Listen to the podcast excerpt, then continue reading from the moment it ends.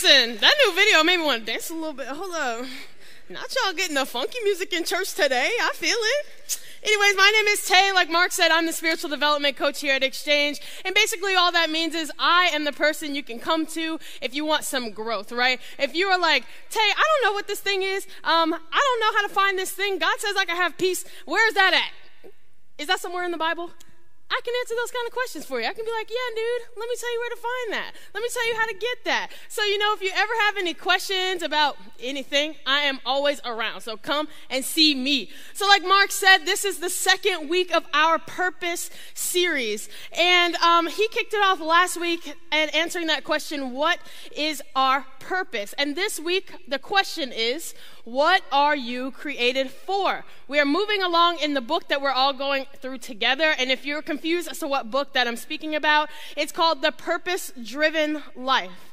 And I suggest that you grab yourself a copy. Um, it is 40 days that you'll find out what your purpose is. It takes you through what we're talking through, but in much more depth, you know, because it's like a 200 page book and we can only cover so many things in a couple weeks. So I would totally take a picture of that, grab yourself a copy, grab a couple buddies, and go through it together. So this book will give you a place to start, you know, when it asks, when it comes to asking the question like, what on earth am I here for? That's a big question. I know a lot of us in our age group are asking that question, right? We're like, um, I'm an adult now. That's weird. Now what am I supposed to be doing? So I totally recommend grabbing that. So if this is your first time to exchange, I just want to welcome you personally again. Can we give it up for our first timers? Yeah, we are a big family around here. And hopefully, when you think of family, right, you're not cringing and like, oh, I hate family. I don't want to be a part of that. Hopefully, you have positive connotations when it comes to family. But I know that there are some people who don't. I know that lots of people cringe when they think about family. They're like, oh, family makes me think of that one aunt I had that spends all her money on shoes.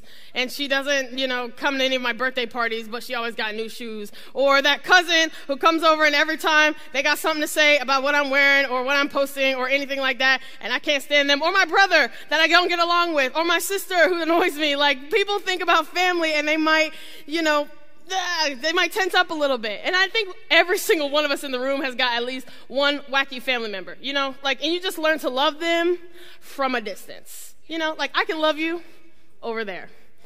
So I love my family, and I come from a pretty big family, as I mean, I, I guess from the American standard, because there's eight of us in my household. And I think we got a picture of my family. That's us. So it's me, I'm the oldest child, and then my youngest brother, Trey, is nine. My parents have been married for 25 years. So there's me. Yeah, I know, right? Go then because in that 25 years, they've had to, you know, be married and figure all married out and then raise us six crazies. So there's me, and then next is Bryant, then my sister Lauren, then Emmanuel, Ariana, and Trey. And when I lived at home, it was always a party. Like if you if you followed me on social media when I lived at home, we constantly had what we called Club Beacham going on.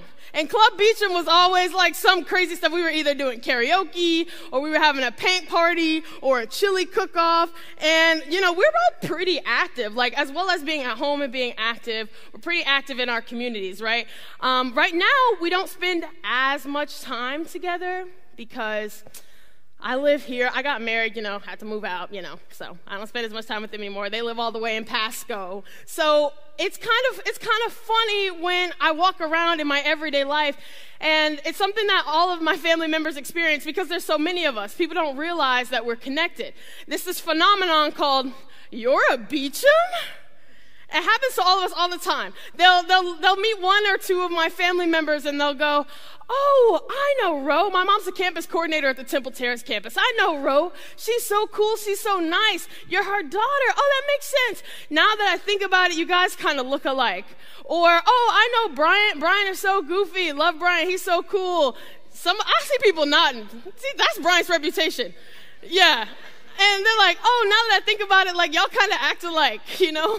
and, or the one I really, really can't escape is my sister Lauren. Like Lauren and I look alike, we sound alike. I have called LA Fitness before trying to get something fixed on my membership, and I was like, hey, dude, I have a problem with my membership. Can you check this? And I didn't tell him my name or anything. He was like, do you have a sister named Lauren? I was like, why do you know that? He's like, you guys sound exactly the same. Like, even if I didn't want to claim them, like, I don't have a choice. I, do, I don't. It's like, but that's the thing about being family. Once you become family, you have the same mannerisms. You can't shake it. You start to look like the people you're in family with. You start, people start recognizing, oh, you're part of that family. And so, even though there's eight of us and we're pretty close, like, that is not the only, like, it's, it's not only my family that shares that kind of characteristics. And whether you know it or not, there's actually a family you are called to be a part of where you get new brothers and sisters, and once you become part of it long enough, you, you be in it long enough, you start looking and acting like the people in this family. So I don't know if you know this, but the Bible is a big story of God building a family. To love him, to honor him, to get the family inheritance, which is reigning with him forever, which is pretty great. And when we place our faith in Christ, he becomes our father. He would be the head, the start of our family. So he's a father kind of, not kind of, very different than our earthly fathers. I know that some of us, when we think of fathers, we might think of, you know, someone who doesn't make us feel good. You know, our earthly father may have not even been around. Our earthly father might have characteristics that we would not want God to have because there would be no grace, there would be no mercy, only punishment. You know? So God is our father who, he didn't need us, but he wanted us. He created us to be a part of his family. And God's spiritual family lasts forever. And his children get the inheritance, right? We talked about being able to reign with him forever, but there's more inheritance that they get. God transforms us into new creations. So you get to let go of hurts and pains. You get to leave it at the cross with Him. God gives you healing. He has so much more and He wants to provide for you. Like we were singing Jireh just now, right? Jireh means God our provider. It's really popular because it's true. God is the provider and He wants to provide for you. And it's the kind of thing you only get when you're a part of God's family. So Ephesians 1 5 says, God decided in advance to adopt us into his family by bringing us to himself through Jesus Christ. This is what he wanted to do, and in it, it gave him great pleasure. So, why did God create us? What are we created for? God created you on purpose for the purpose of being in his family. The Bible tells us that God knew us before we were in our mother's wombs. And while everyone was created by God, not everyone chooses to receive the gift of being God's child. There's a difference between being created and belonging. You can only become God's child through faith. I'm sorry, there's no fast pass, there's no other way. Faith is the only way you can get there. Galatians 3 6 says, For you are all children of God through faith in Jesus Christ. So once you become a child of God and you develop a relationship with Him, you can join the family and then you start to transform. That's like the little path to transformation. So when you read God's word, you might be able to see how God really wants you to live, like what He wants His family members to look like. Like I said, my family members, we all act the same, and it was like stuff my parents taught us, also things they didn't teach us, things we just observed. But that's also how we learn from God's word, right? We learn by looking at other mature Christians, we learn by reading His word. His word tells us things like we shouldn't be anxious. His word tells us things like he will give us peace that surpasses all understanding if we ask for it. His word says he doesn't condemn us, and his word says that we are members of his family and that he loves us so much that he gave his son to save us. So the inheritance is more than just what you're going to get in the afterlife, but it's something that you can receive right now. So we're about to learn what it looks like to be a child of God right through the words he's given us. So if you're confused, like what is this, what does being a child look like? You have to open God's word. So I've been talking a lot about family, and maybe you're like in your chair being like, oh, okay, really, like why? I understand what the family concept is, but why do I have to be a part of God's family? Can't I just love God in my room by myself? The answer is like yes and no at the same time. In the book, Pastor Rick Warren says that your relationship with God is supposed to be personal, but not private. So that what a public relationship with God does not look like just throwing a verse on your Instagram bio or putting Jesus with like a cross next to it and calling it a day like, oh, see, I'm not a closet Christian. I put a verse on my, my, my thing. That doesn't count. God wants us to have a personal, growing relationship with Him. One that's not performative, one that grows deep. Love is what he desires from us. Love, not work, not living like a good person, not doing good things, not just following the rules. It's love. And I think that Christians can confuse that, right? Christians want to, I mean, Christians of the world, right? It, I mean, we're all very imperfect people, and we like to add stuff to it. But it's just love. Simultaneously, he wants you to be able to share in his love with other believers, and both are important for growing a healthy relationship. Jesus, in all of his infinite wisdom, summed up the entire scriptures in the command to love God and love others. God didn't create us to be isolated. He created us with the desire to be known and to be loved, and he even tells us that in his word. In Genesis 2:18, the Lord said, "It is not good for man to be alone. I will make a helper who is just right for him." So God created Eve so that Adam could have help. Help going through life, help dealing with the difficult things, help rejoicing when something great happened, help when he, he needed a shoulder to lean on, help to bring forward God's kingdom here on earth. So God created us for community, to be able to lean on each other. We should be able to be doing the same things. Leaning on each other, praying for each other, coming alongside each other. I think a lot of us have felt the feelings of, uh, felt the effects of what it's like to be disconnected from God's family. And a lot of us know that feeling as loneliness. Loneliness is an epidemic. And I'm not immune either to the feeling of loneliness. But I know there's a couple people in the room tonight who can really relate to me. Like maybe you go to home at night, and I've definitely been here. I've been here where you're at night, it's nighttime and you're in your bed, and for some reason it always happens when the sun goes down. But you hear voices in your head saying, "You know what? Nobody loves me. Nobody cares about me. I don't even know why I'm here. Maybe you've gone as far as to say, maybe I was a mistake.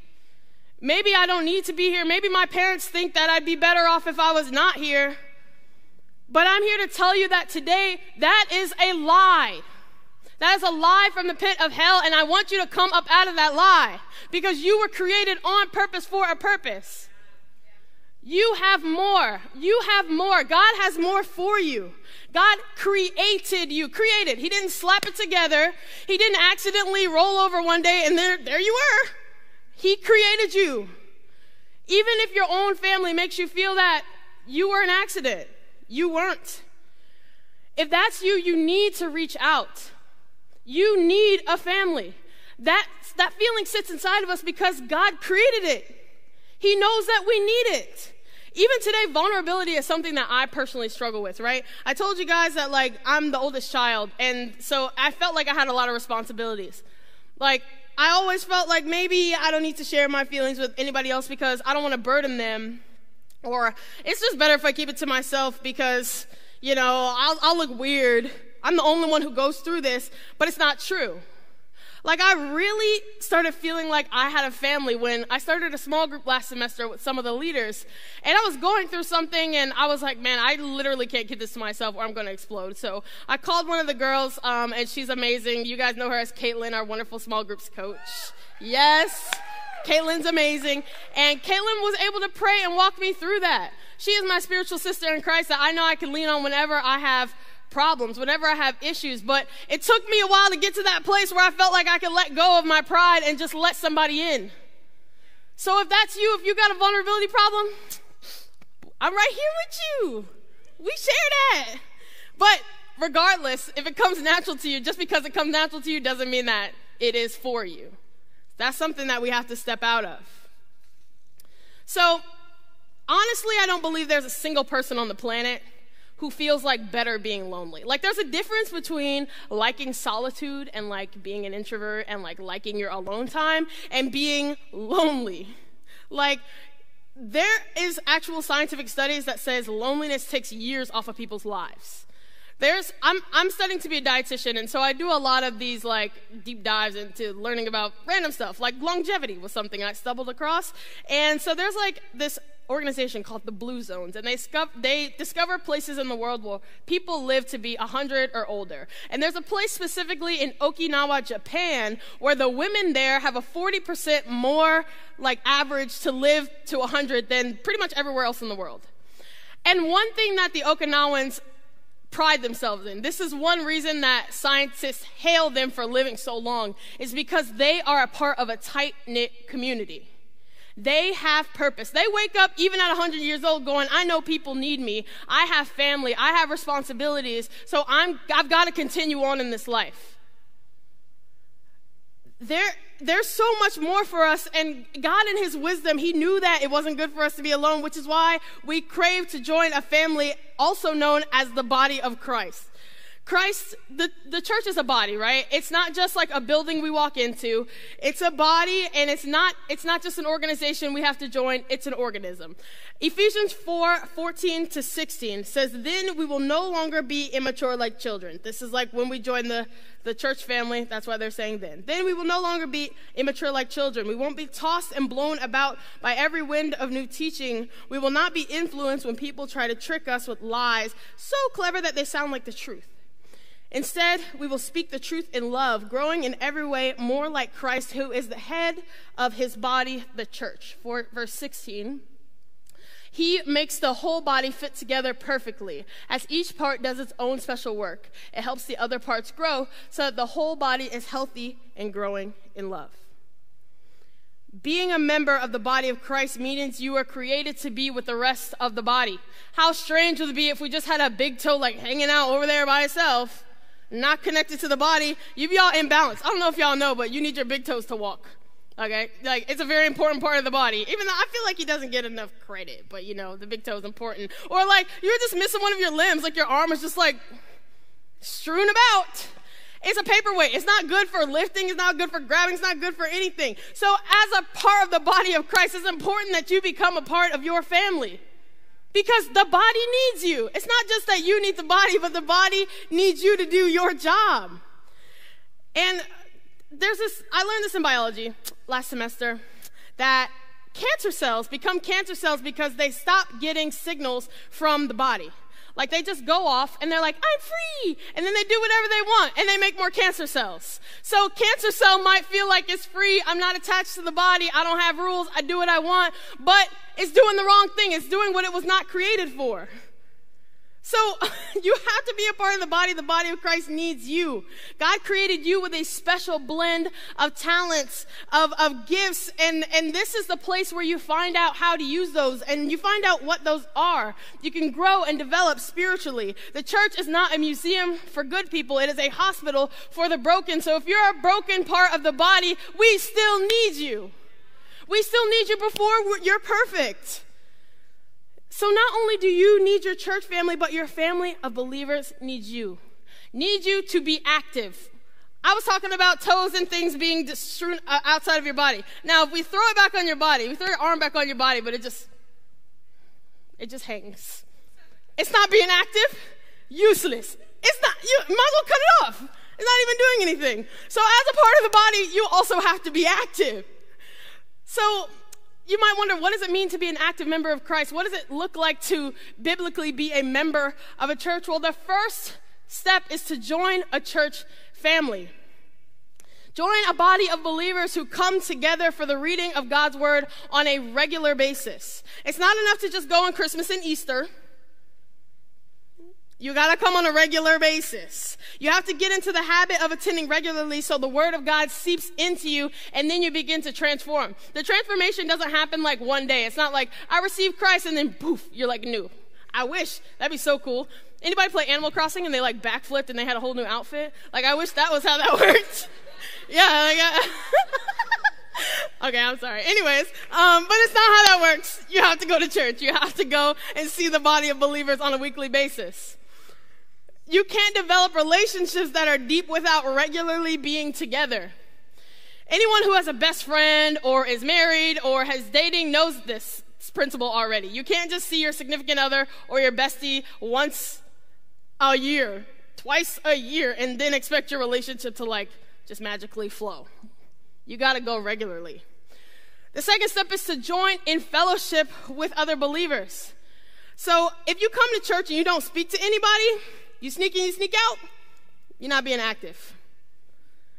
Do you know the people in your church? Do you know their lives? Do you know their struggles? Do you pray with them? Do you fast with them? Do you come together in their struggle? If not, you're not actually participating in church the way it was intended. The book says it's easy to think you're mature if there's no one around to challenge you. You are the smartest person in the room if you're the only one in the room. You have to join in with other people so that you can be challenged and you can grow. There are so many ways to get connected into a church family. Like small groups are a really big one. So we start we start small groups here at Exchange in a couple weeks, and it's going to be awesome. Yep, a couple people are excited. Yes, and like I said, yes, and that's that's like I said, like that's where I found my true family is joining a small group. And that's where we go together deeper and we talk about God's word and, and, how we apply it to our lives. Not just how it's coming from the stage, but how it actually applies to our lives. And I, I, I, hear, I hear the cringe happening right now from the introverts in the room. Yeah. You hear that uncomfortable laughter? That was the introverts. and I know that it might not come easy to you. I know it might not come easy to you to join God's family because you have to go out and be social, but unfortunately, God didn't call us to be comfortable. He called us to be a family. So, other than exchange, we've got so many different ways at Grace that you can be connected. There's beautiful, beautiful conferences coming up. Anybody going to beautiful conference? Yes, I am so excited for Beautiful Conference. It's my first one. I can't wait. So there's Beautiful. That's for all the women in the room. We have Courageous. Any men who go to Courageous? Yeah, a couple. We got a couple. All right, we got to we got to work on that. That's another way to get involved. Um, there is. Uh, there's a leadership training. It's called Next Level Leadership. There's freedom. There's Celebrate Recovery. There is single moms group. If you have a child and you want to meet some other single moms, literally there are so many ways to get connected in community that you shouldn't really have an excuse as to like, oh, I can't find family. It's literally all over the place. You just have to put yourself in the right situation.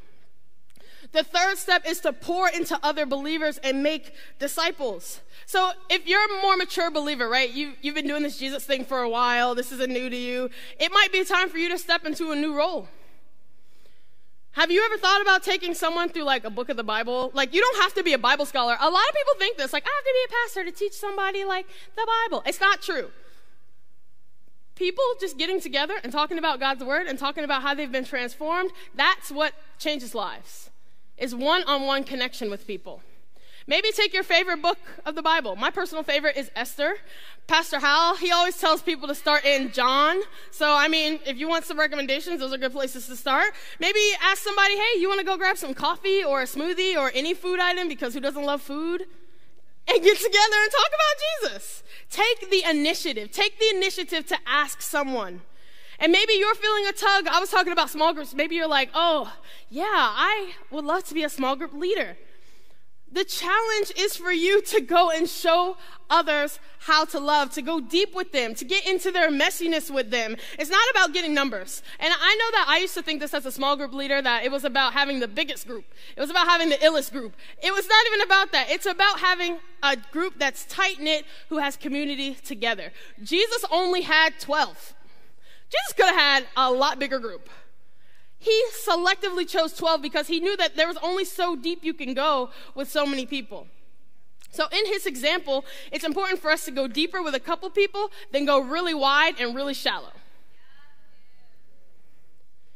So, maybe you're new to this family thing, but you still have a responsibility. Don't think you got off the hook. You thought you thought you got off the hook. You didn't. Sorry. Um, every family has an array of ages. Like you saw the picture of my family. There's a 15 year spread between me and my youngest brother, Trey. Trey's nine, but I don't expect him to be nine forever.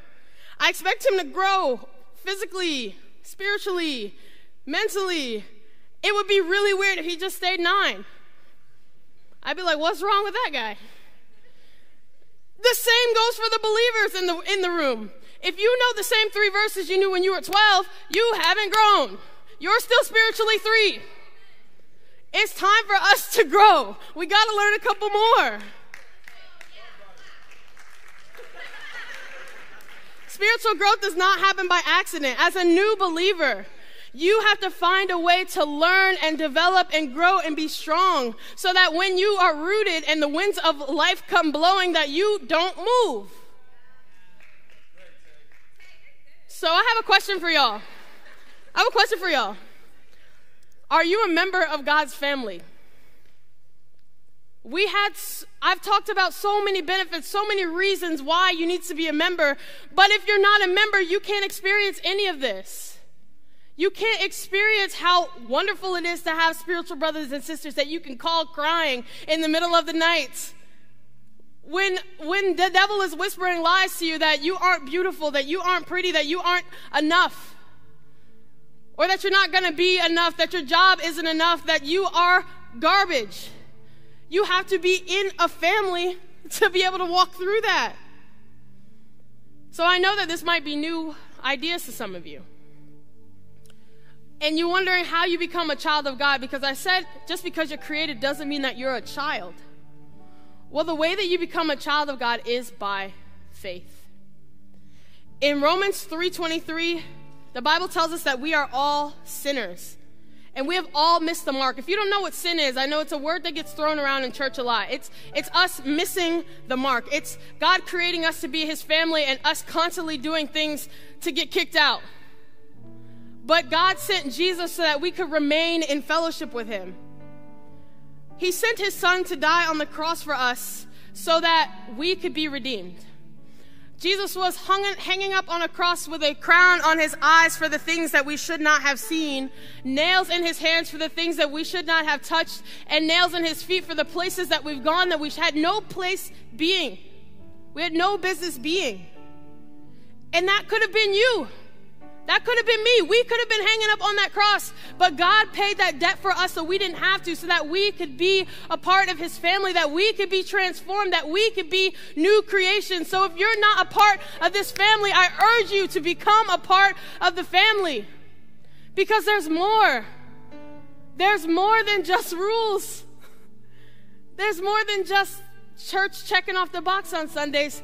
There's life, there's family. There's purpose. So I want to invite everybody to close their eyes right now. You're not going to get transported to any place. This is just so that you can focus.